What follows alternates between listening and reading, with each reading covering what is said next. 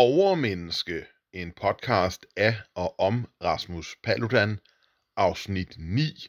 Københavns Kommune er en kriminel organisation. Velkommen til øh, Overmenneske, afsnit ni. Jeg er Rasmus Paludan, og jeg er et overmenneske. I sidste afsnit øh, begyndte jeg så småt at tale om mine oplevelser med Frihedens stemme på Nørrebro. Og det er i stort omfang temaet i dette afsnit, for det var jo sådan, at mine oplevelser den femogtyvende januar to tusind og sytten, hvor jeg med en kippa og en enkelt kameramand og en enkelt livvagt blev jagtet ud af Nørrebro fra Folkets Hus, og der blev kastet glas efter os, faktisk øh, gav mig blod på tanden.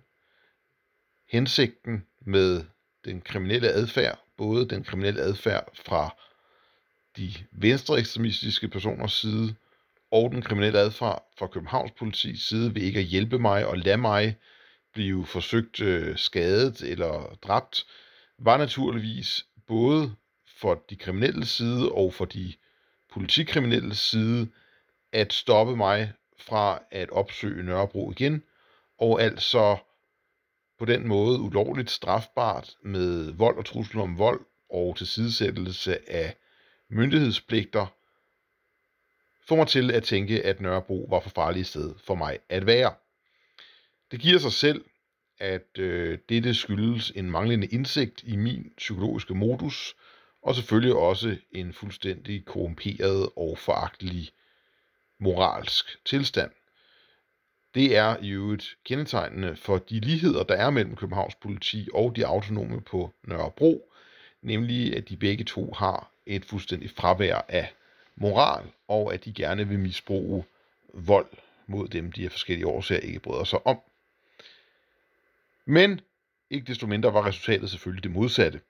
Det kunne de jo have vidst, hvis de havde undersøgt min psykologi en anelse, så ville de vide, at det er et ret fast modus for mig, at hvis jeg bliver udsat for vold, eller forsøg på vold, eller trussel om vold, for at få mig til at gøre et eller andet, så er reaktionen normalt det modsatte, nemlig at så gør jeg det, man vil tvinge mig til at lade være med, bare meget mere. Det er lidt a la Newtons tredje lov, som taler om, at enhver aktion har en modsatrettet reaktion med samme styrke. Så jeg besluttede mig for, at jeg skulle udstille og undersøge de her venstre ekstremister på Nørrebro, dybt voldelige kriminelle mennesker, som i stort omfang er gode til at undgå øh, retsvæsenets konsekvenser, selvfølgelig fordi de til dels bliver hjulpet af Københavns politi og Københavns Kommune i særdeleshed, men også fordi de er kujoner, men meget udspekulerede kujoner, og derfor er rigtig gode til at planlægge deres kriminalitet, sådan at det er svært at bringe det for domstolen bagefter. Der kan man sige, at der er andre typer mennesker på Nørrebro, som er sådan mere religiøse og dårligere til at tale dansk, som er langt mere impulsive, og som udgangspunkt også langt mere voldelige. Og de har ikke samme tilgang til kriminalitet, for de handler meget mere impulsivt, med nogle meget, meget primitive æresbegreber, og det betyder altså, at den type mennesker, de religiøse mennesker på Nørrebro, de er nemmere at bringe for en domstol, fordi de tænker ikke så meget af konsekvenserne. Konsekvensberegning er ikke en del af deres modus. Det er ikke en kvalifikation, de har. Der er mange evner, de ikke har, ved at understrege, og det med at beregne konsekvenser er en af dem.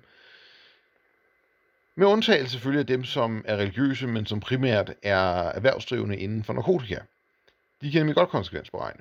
Så det kommer lidt an på, hvilken type vi taler om. Men taler vi om æresbaseret vold, altså hvor de her religiøse mennesker føler, at deres religion er blevet krænket, og det skal de reagere på med vold og mord, hvilket er standard inden for religionen der, så bliver det sådan, at de simpelthen ikke tænker over, at de skal gøre noget for at undgå at blive opdaget. Dog vil jeg sige, at, at det er selvfølgelig heller ikke en, en utvetydig sandhed, for selvfølgelig vil enhver person normalt gøre, hvad de kan for ikke at blive opdaget, når de har banket nogen sønder sammen eller dræbt nogen. Det giver sig selv. Så det er ikke sådan, at de kommer og melder sig frivilligt og siger, ja, ja, ja, jeg bankede ham der, fordi jeg blev sur. Jeg mener bare, at den udspekulerede planlægning i at undgå at blive opdaget, er meget mere udviklet hos de autonome, de venstreorienterede på Nørrebro. Så reaktionen på øh, de autonomes øh, vold kom faktisk øh, ret øh, bestandt og øh, prompte. Allerede den fjerde februar to tusind og sytten holdt For Frihed en demonstration, som blandt andet foregik ved Folkets Hus, hvor både For Friheds leder Tania Groth og jeg selv holdt tale. Dog skal jeg tilføje, at jeg selv holdt en ekstremt kort tale, da jeg af ikke klarlagte årsager følte mig ret øh, skidt tilpas den dag, men øh, som folk, der har været i øh, forsvaret sikkert ved, så er det jo sådan, at når man skal i felten, så skal man i felten, uanset om man har det godt eller skidt. Der er jo altså en vis ære og virtus ved, at man som mand begiver sig ud i kamp, uanset om man synes, at man er på toppen eller ej. For det er jo ikke sådan i krig, at man kan vælge, om man lige præcis har det rart og er på toppen den dag, hvor fjenden angriber.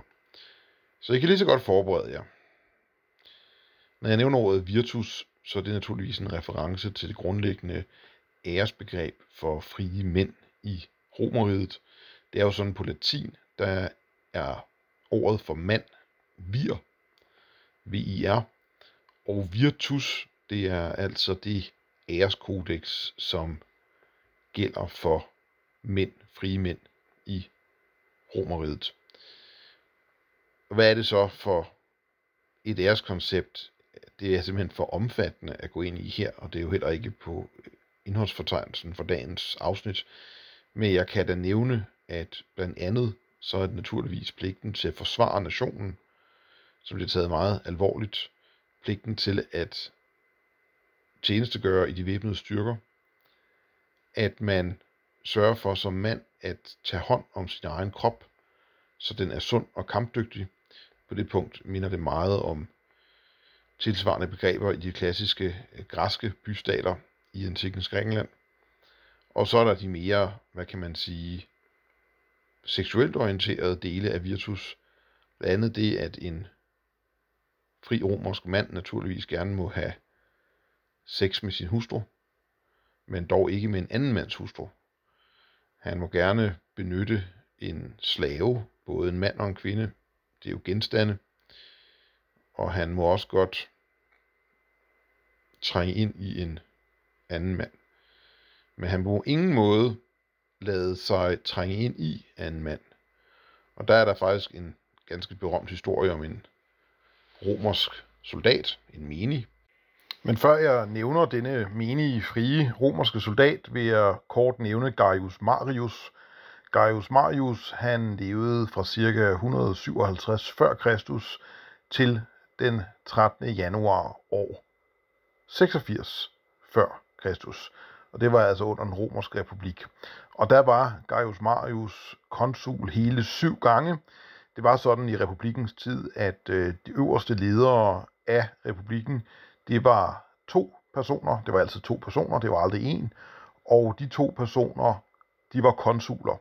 Og de blev valgt af senatet, og var det i en begrænset periode. Og Gaius Marius var en ekstremt succesrig statsmand i Romerriget, som var konsul hele syv gange, hvilket er ekstremt sjældent. Den primære årsag til, at man overhovedet ved noget om Gaius Marius, det er, at Plutark, den meget berømte græske historiker, forfatter og filosof, han øh, skrev om blandt andet øh, Gaius Marius, da han levede, og øh, Plutark levede altså noget senere. Plutark, som altså ikke selv var romer, men øh, tværtimod græker, han levede i det første og andet århundrede efter Kristus, og øh, så vidt vi ved, så blev han født i øh, seksogfyrre og døde i år et hundrede og tyve.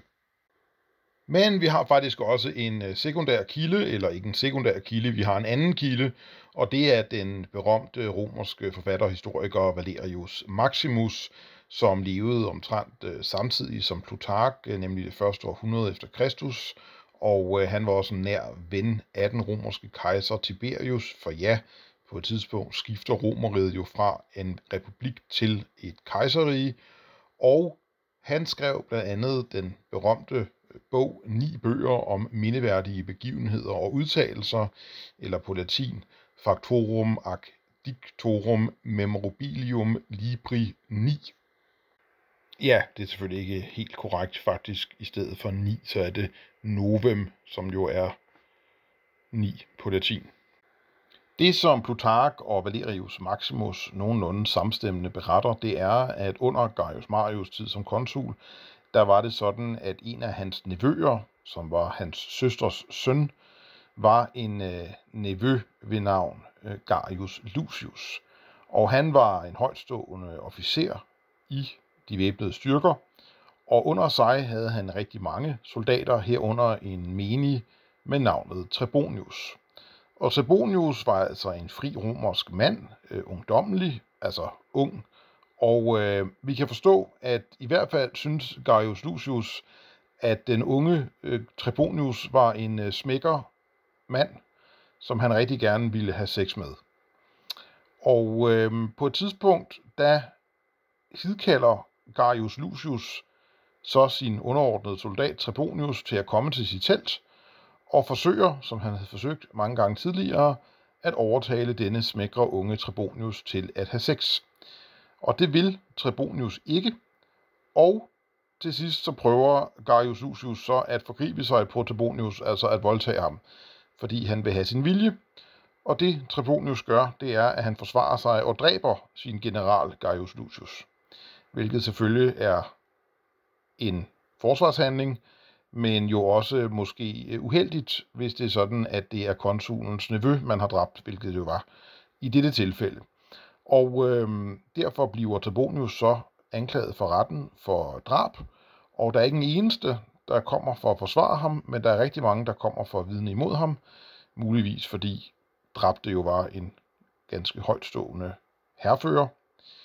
Men Trebonius, han vælger så at forsvare sig selv, og han siger, at Gaius Lucius, han havde beordret ham til at komme til teltet, og som menig var han jo forpligtet selvfølgelig ordre, så det havde han gjort. Og der havde Gaius Lucius så prøvet at overtale ham til sex, hvad Gaius Lucius havde prøvet mange gange før.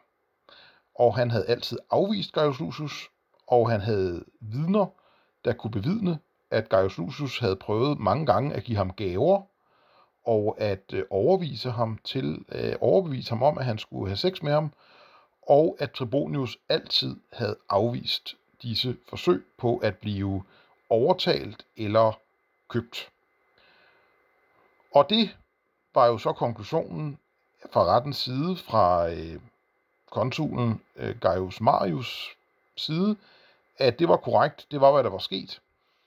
Og det er jo sådan for en romersk mand, uanset om man er menig og ikke adelig, eller man er meget højtstående, at man må ikke lade sig penetrere af en anden mand.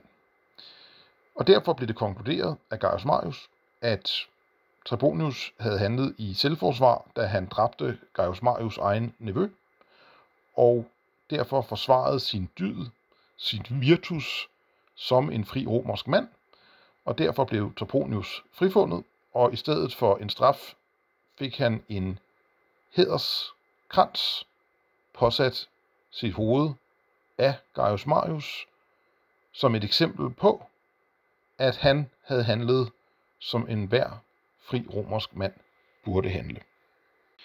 Ja, det var jo lidt et sidespor, at jeg begyndte at bevæge mig ind i virtus og øh, det romerske riges øh, idealer for, hvordan en øh, mand skal opføre sig. Men hvis jeg skal være meget kortfattet og slå en lille øh, knude på det, så kan jeg sige, at det var jo ikke mere sofistikeret, end at det at tage statsmandsvejen som fri romersk øh, mand, øh, var jo meget begrundet i, øh, at man også fulgte de fire dyder, som Aristoteles taler om i antikkens Grækenland, altså forstand, tapperhed, retfærdighed og selvbeherskelse.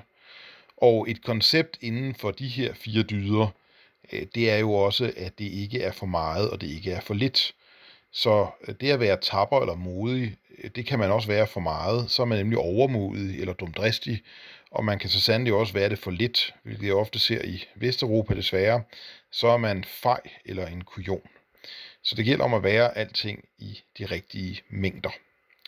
Og nu tilbage til februar to tusind og sytten. For jeg synes selvfølgelig ikke, at det var rimeligt at blive jagtet væk på den måde fra Folkets Hus, og derfor sørgede jeg for at øh, komme tilbage, og det gjorde jeg så den ottende februar to tusind og sytten, og der havde jeg nogle flere med mig. Øh, der var vi i en gruppe på omkring øh, otte ti mennesker, og det gjorde øh, selvfølgelig, at øh, tingene var lidt anderledes. Nu var Københavns politi jo også lidt bedre forberedt, og det er jo også sådan, at øh, hvis man kommer to eller tre, så bliver man jagtet væk. Kommer man otte eller ti, så kan det være, at man ikke lader sig skræmme væk så let, og så kan det jo være, at det bliver alvorlige fysikaliteter, som man måske kan sige, altså simpelthen masse slagsmål, øh, fordi vi havde ikke tænkt os at flytte os, det kan jeg godt garantere. Og øh, det er jo nok derfor, at Københavns politi dukkede op, simpelthen fordi det ville være dårlig P R for dem. Og hvis man nu er vant til efterhånden i den her podcast, at jeg hele tiden kommer med en regibemærkning om, hvor utrolig dårlig Københavns politi er, så bliver jeg meget nødt til at forsvare mig på to punkter. For det første, på det her tidspunkt i historien havde jeg ikke oplevet politiet særlig mange andre steder, så jeg lover, at fremadrettet kommer jeg også til at kritisere og, og virkelig udtale antipati mod politiet i øvrige landets politikredse. Og for det andet, det skyldes jo simpelthen de oplevelser, jeg har haft.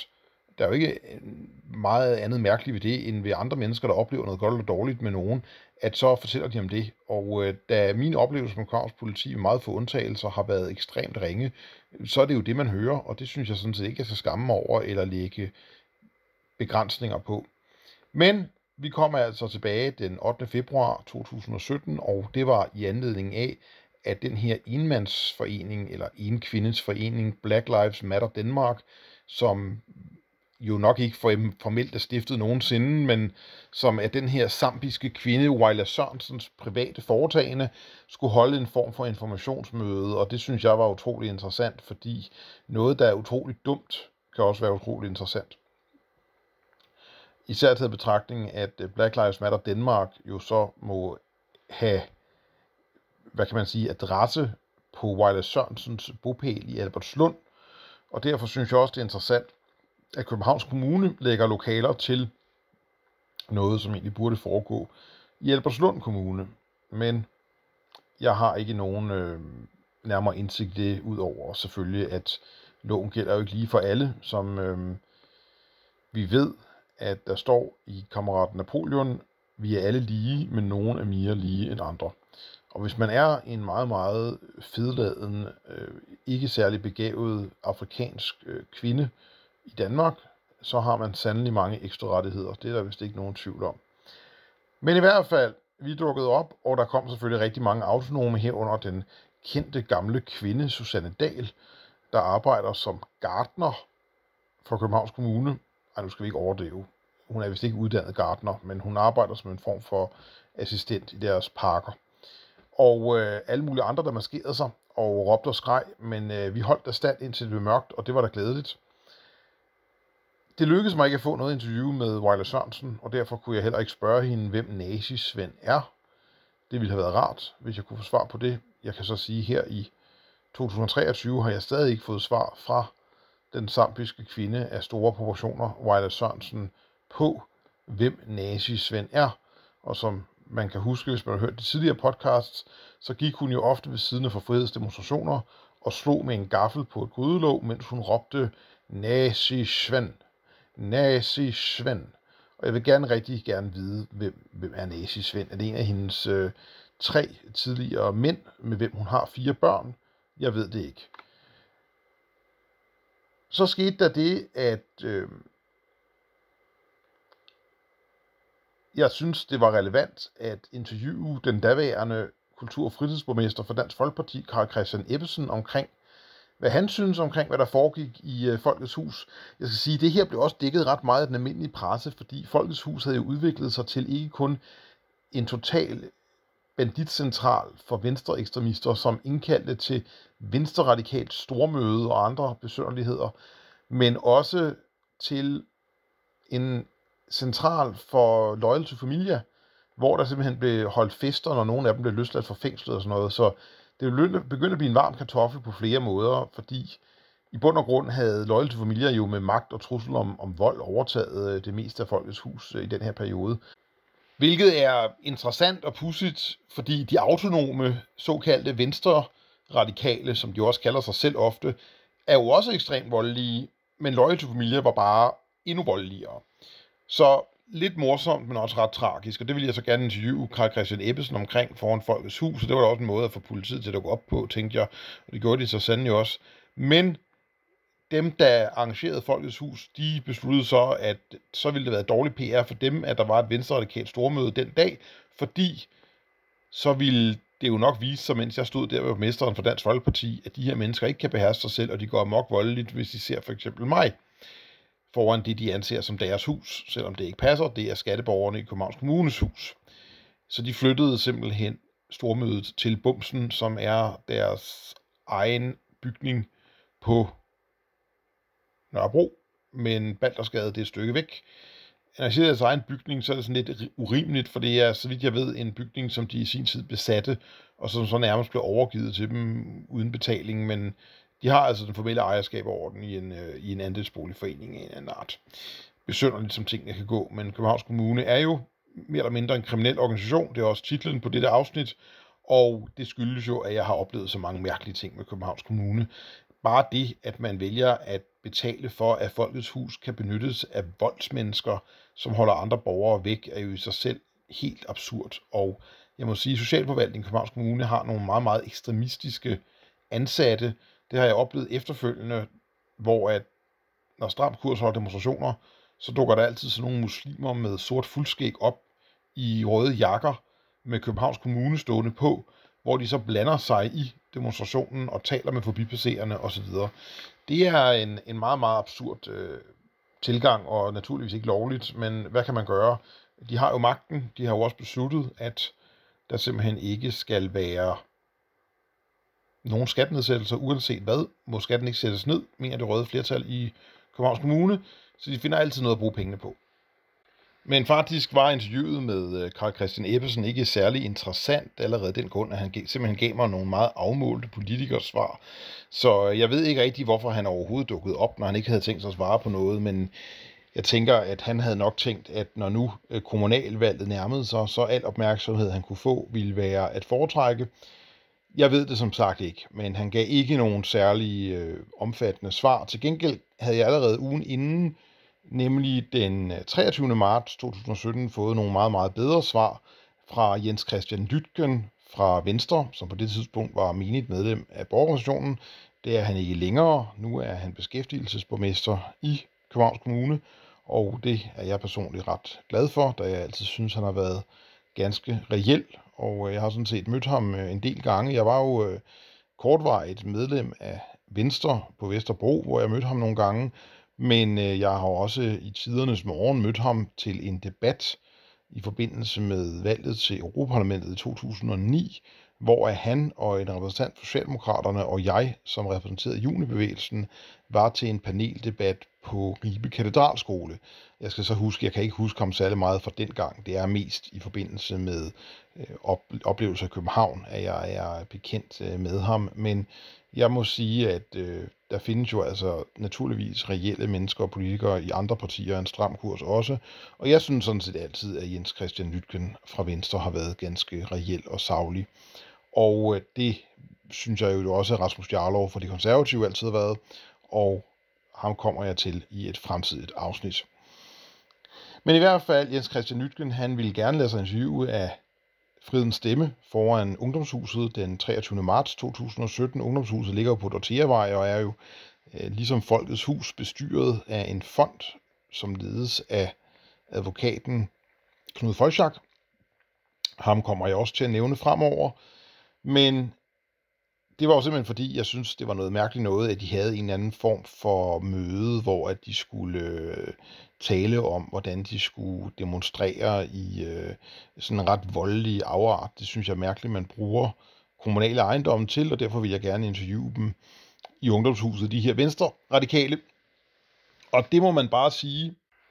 Men det øh, gik selvfølgelig heller ikke, og jeg synes, man skal se hele videoen med Jens Christian Lytgen foran Ungdomshuset, for det er faktisk ret interessant dokumentation af, hvor, hvor korrupt det hele er med Københavns Kommune.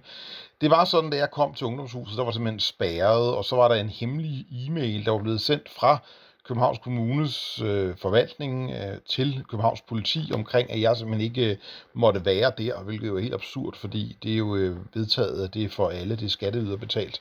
Men man kan blandt andet se, at indsatslederen på stedet, han simpelthen foreviser Jens Christian Lytgen det her hemmelige dokument omkring, hvad jeg må og ikke må, som jeg altså ikke selv kan få oplysninger fra.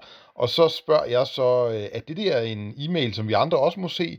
Og helt uden at tænke, så siger Jens Christian Lytgen ja, og samtidig så siger politimanden nej. Og øh, så siger øh, Jens Christian Lytgen, at øh, den her, den må jeg vel egentlig gerne beholde. Og så siger politimanden nej og river den ud af hænderne på ham. Det er en ret sjov video, hvis man vil se demokratiets forfald, og det siger jeg ikke, fordi jeg synes, det er morsomt, men på en måde er det jo lidt morsomt alligevel, fordi det illustrerer meget godt det ekstreme fundamentsforskel, der er mellem Københavns politi og en politiker fra øh, Københavns Kommune, altså i hvert fald en politiker fra Venstre, fordi det er helt tydeligt, at Jens Christian Lytgen har sådan nogle helt normale, sunde indstillinger til, hvordan demokratiet og loven skal fungere, og så kan man simpelthen se helt ufrivilligt den skarpe kontrast, der er mellem det, som er loven, og så det ulovlige, som Københavns politi har gang i. Så derfor er det meget morsomt, sådan ud fra en metaperspektiv, at betragte øh, den video. Man kan sådan set ikke, man behøver ikke se så meget med mig, fordi jeg, øh, de sjoveste scener er i virkeligheden, hvor man bare betragter interaktionen mellem politiet og, og Jens Christian Lytgen. Så det synes jeg er, er fascinerende, og øh, ellers kan jeg sige, det eneste rigtig positive, udover at jeg synes, det var en fornøjelse at interviewe Jens Christian Lytgen, for han sagde jo en masse ting, som jeg er enig i, som jeg håber, de fleste danskere er enige i, sådan noget med retten til at ytre sig og til at færdes i kommunale bygninger og den slags. Så mødte jeg også en øh, ung gut, som var i gang med noget video, og jeg har lagt nogle links ind i podcastens beskrivelse, hvis man har lyst til at øh, tjekke nogle af hans YouTube-kanaler ud. Før hed det Jabani Politics, men nu hedder det Post Tenebras.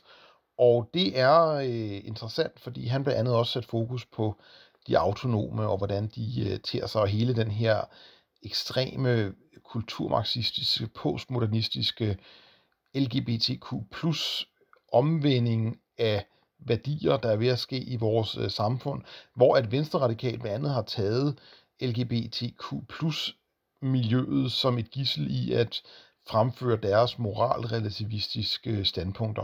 Det synes jeg er meget interessant, og jeg kan også sige, at han øh, i samme år, to tusind og sytten, prøvede at interviewe nogen til Feminist Slutwalk, og det gik ikke så godt for ham, fordi der vidste de, at han på et tidspunkt havde interviewet mig, og det var ikke i orden.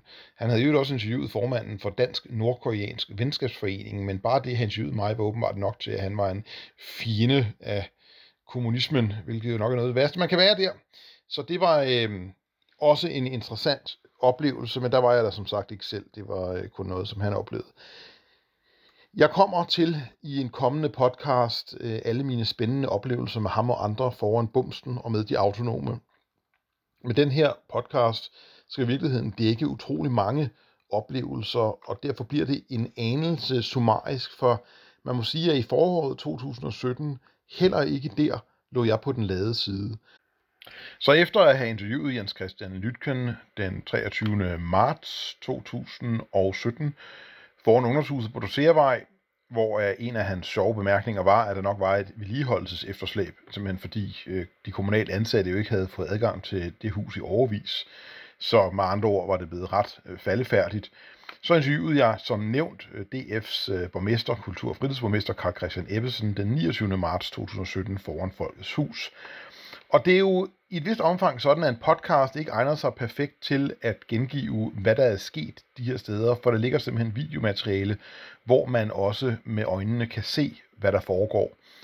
Det, som jeg synes, en podcast kan egne sig godt til, det er jo mine refleksioner og baggrundsviden, for det, man nok ikke kan se på videoerne, og som ikke rigtig fremgår, det er, at det viser sig allerede på det her tidspunkt, at det kræver enormt meget forberedelse at gennemføre interviews eller journalistisk arbejde eller meningsdannende arbejde. Man kan jo sige, at meget journalistik er jo meningsdannende opinion i virkeligheden. Danmarks Radio foretager jo for skatteborgerpenge meningsdannende opinion hele tiden. Der er jo ikke så mange danskere, tror jeg i hvert fald, der har den absurde opfattelse, at Danmarks Radio er uafhængig og politisk neutrale. De har en ekstremt venstreorienteret øh, modus og øh, synsvinkel.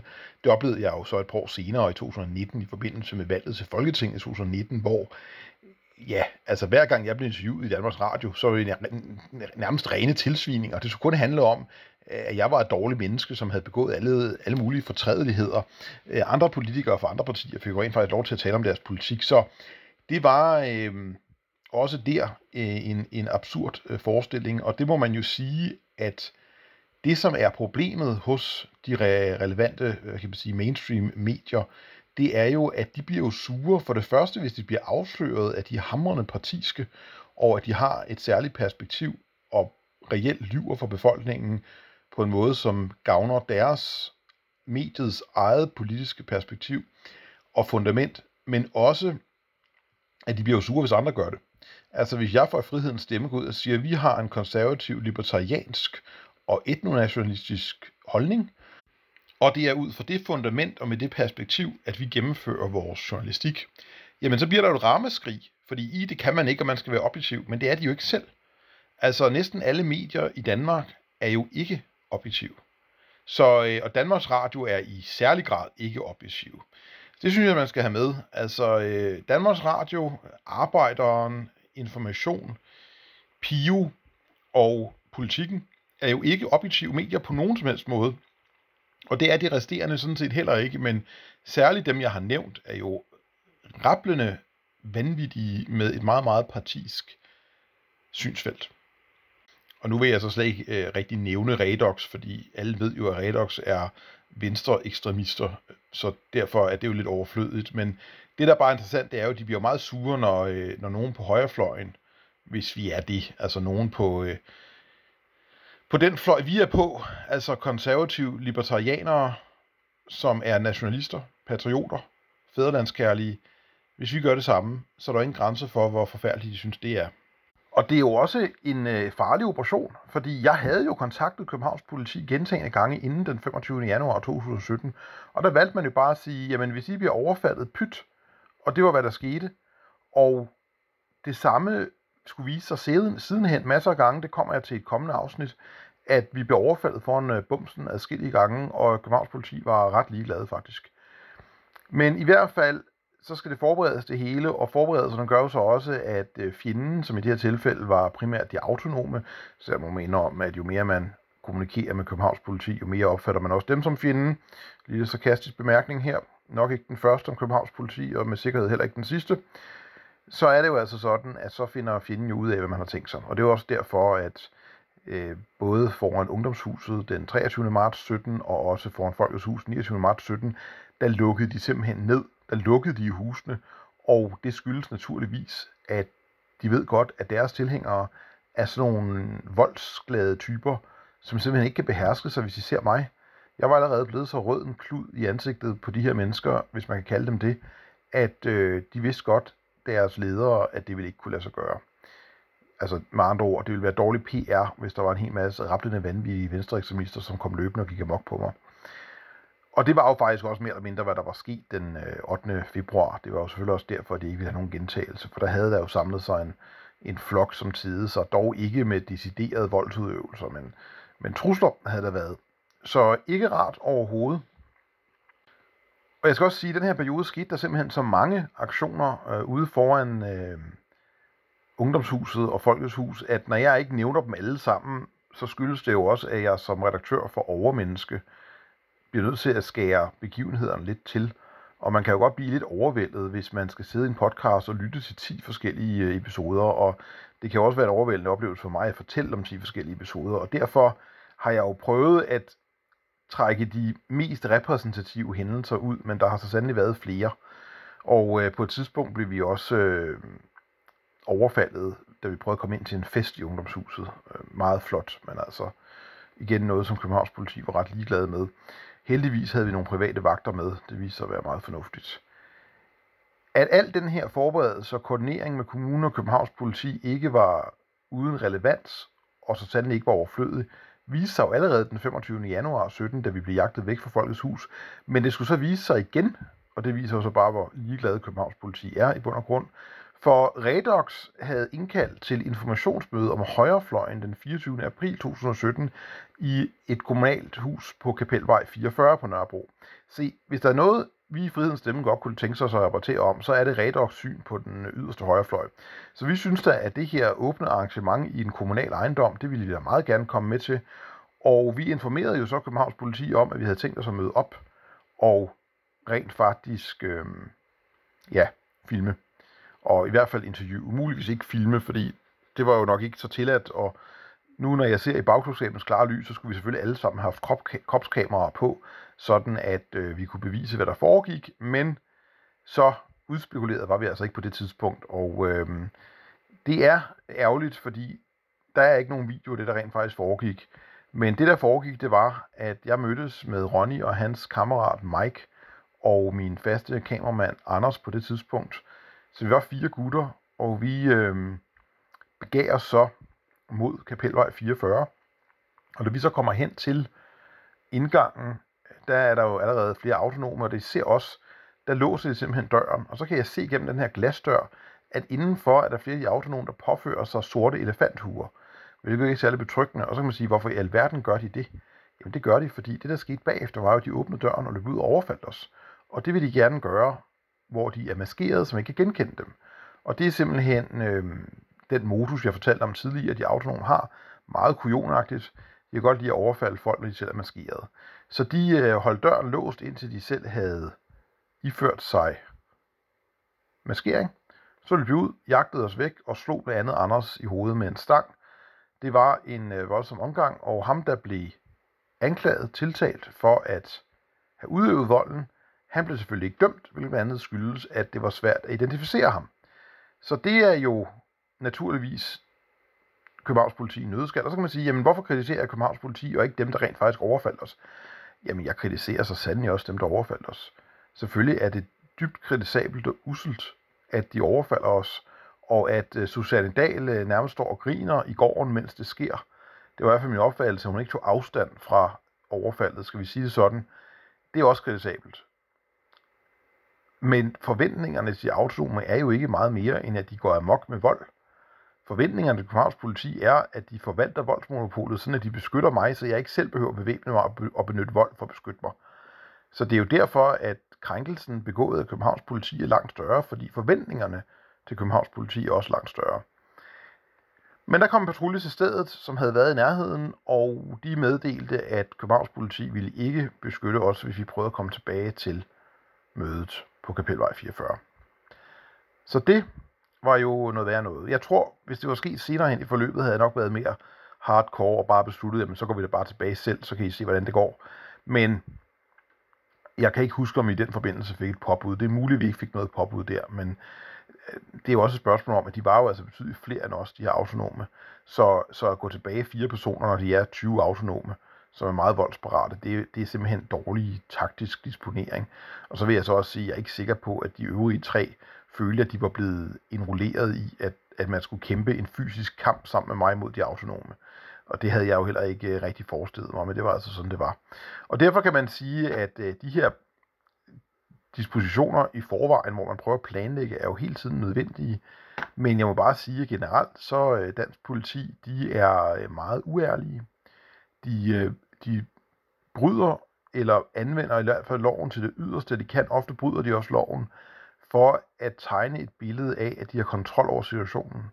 Så mange af dispositionerne, Københavns Politi foretog den her periode, var jo for, at man skulle få det indtryk, at Københavns Politi havde styr på Nørrebro, når sandheden naturligvis er, at Københavns Politi hverken i to tusind sytten eller tyve treogtyve har styr på Nørrebro.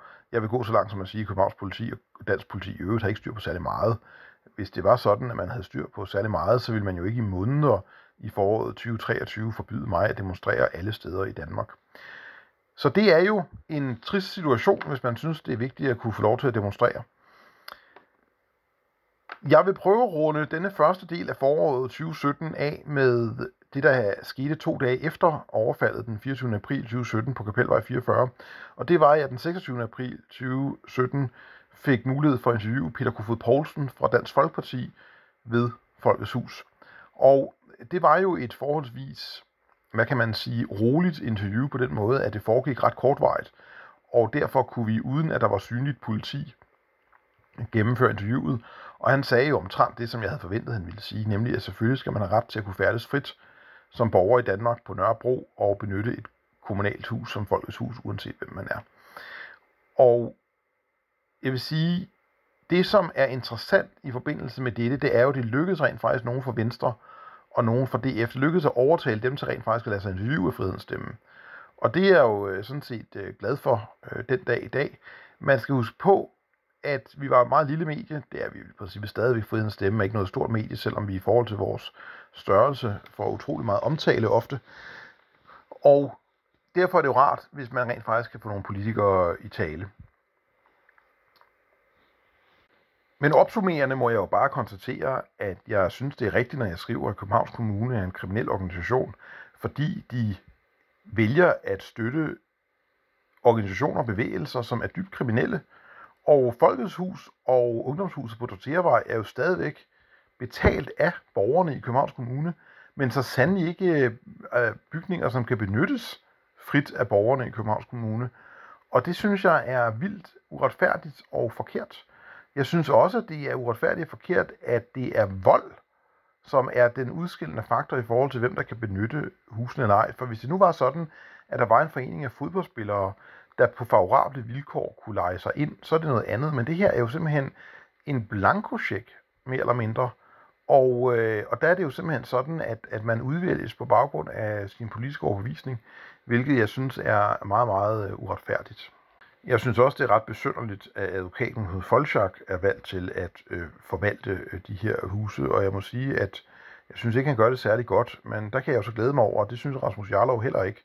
Måske fordi Rasmus Jarlov også selv har prøvet at blive overfaldet og jagtet væk fra Ungdomshuset i sin tid, før han blev medlem af Folketinget. Og det kan du høre meget mere om i næste afsnit af Overmenneske. Du har lyttet til Overmenneske, en podcast af og om Rasmus Paludan.